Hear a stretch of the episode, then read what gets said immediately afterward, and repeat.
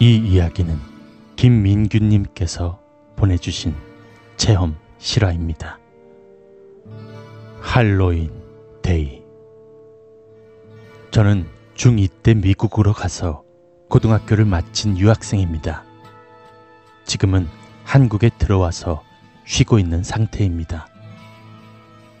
제가 이 이야기를 들은 건 저와 친한 고등학교 때 물리 선생님께서 할로윈 전날에 무서운 얘기를 해주실 때였습니다.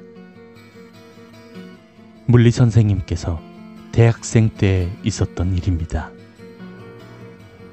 그때 선생님은 굉장히 놀러 다니기를 좋아하셨는데 이 일이 일어난 것도 할로윈 때였습니다. 물리 선생님과 친구분들이 신나게 파티를 즐기시고 집으로 돌아가실 때였습니다.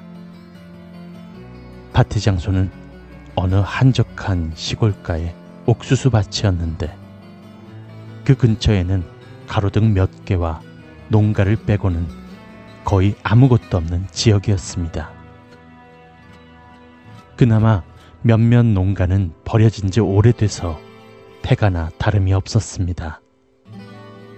사건은 선생님과 친구분들이 도로를 달릴 때 일어났습니다.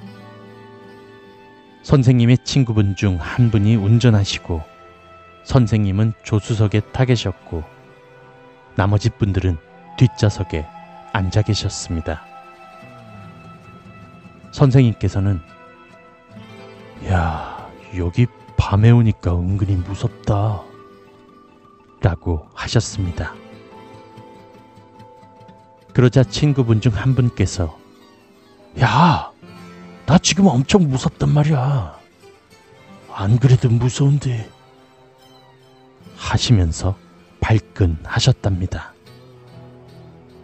그런데 다른 장난기 많은 친구분께서는 내가 듣기로는 이 근처에 귀신이 나온다던데.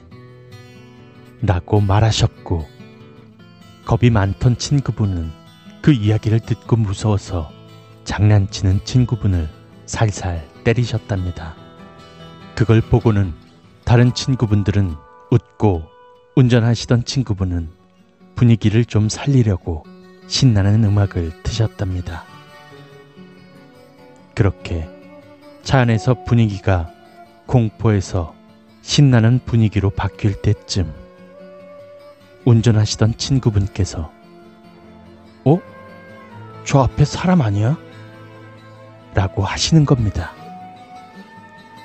차를 멈추고 확인을 해보니 정말로 차량 조금 멀리 떨어진 가로등 밑에 누더기 옷을 입은 중년 남자 같은 형상이 서 있었습니다. 친구분 중 한 분께서 저거 할로윈 장난 아니야? 그러게. 야, 뭐 저런 거지 복장을 다 하고 있냐? 라고 하셨는데 선생님께서는 그런가?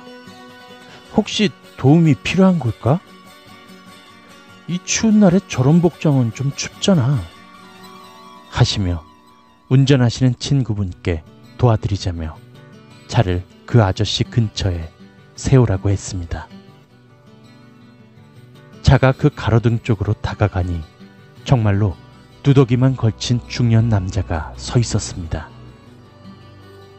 하지만 그 남자의 표정이 이상한 걸 깨닫게 되었는데 눈은 마치 악의가 가득한 눈이었고 차 안에 있는 사람들을 노려보는 인상이었답니다.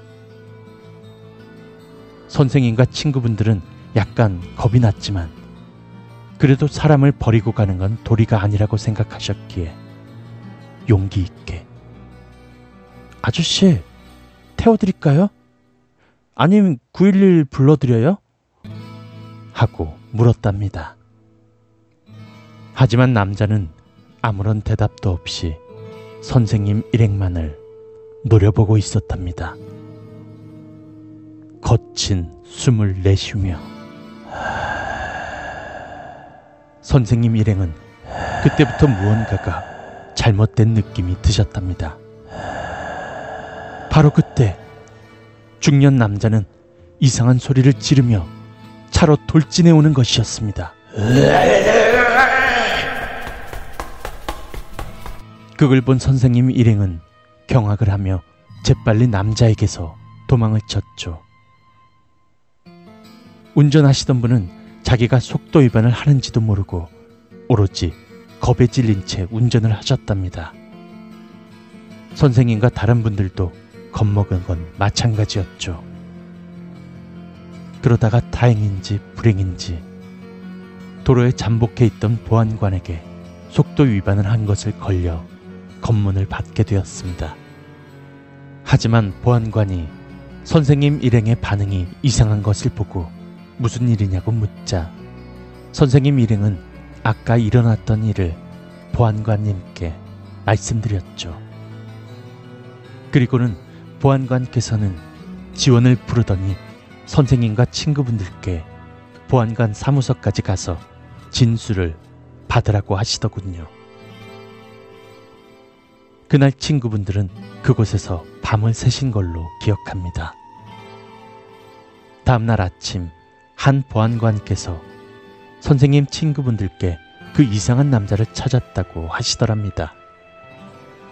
그런데 그 남자의 정체를 듣고는 몇 분은 그 자리에서 기절할 뻔 하셨답니다. 왜냐하면 그 남자는 정신 이상자였던 것입니다. 만약 선생님께서 차에서 나가기라도 했다면 무슨 봉변을 당하셨을지 지금 생각해도 소름이 돋습니다. 그날 이후 선생님은 되도록이면 늦은 밤에 외출은 자제하셨다고 합니다. 저 역시 이 이야기를 듣고 밤에 혼자서 한적한 도로를 운전할 때는 이 선생님의 이야기가 생각나 굉장히 오싹하더군요.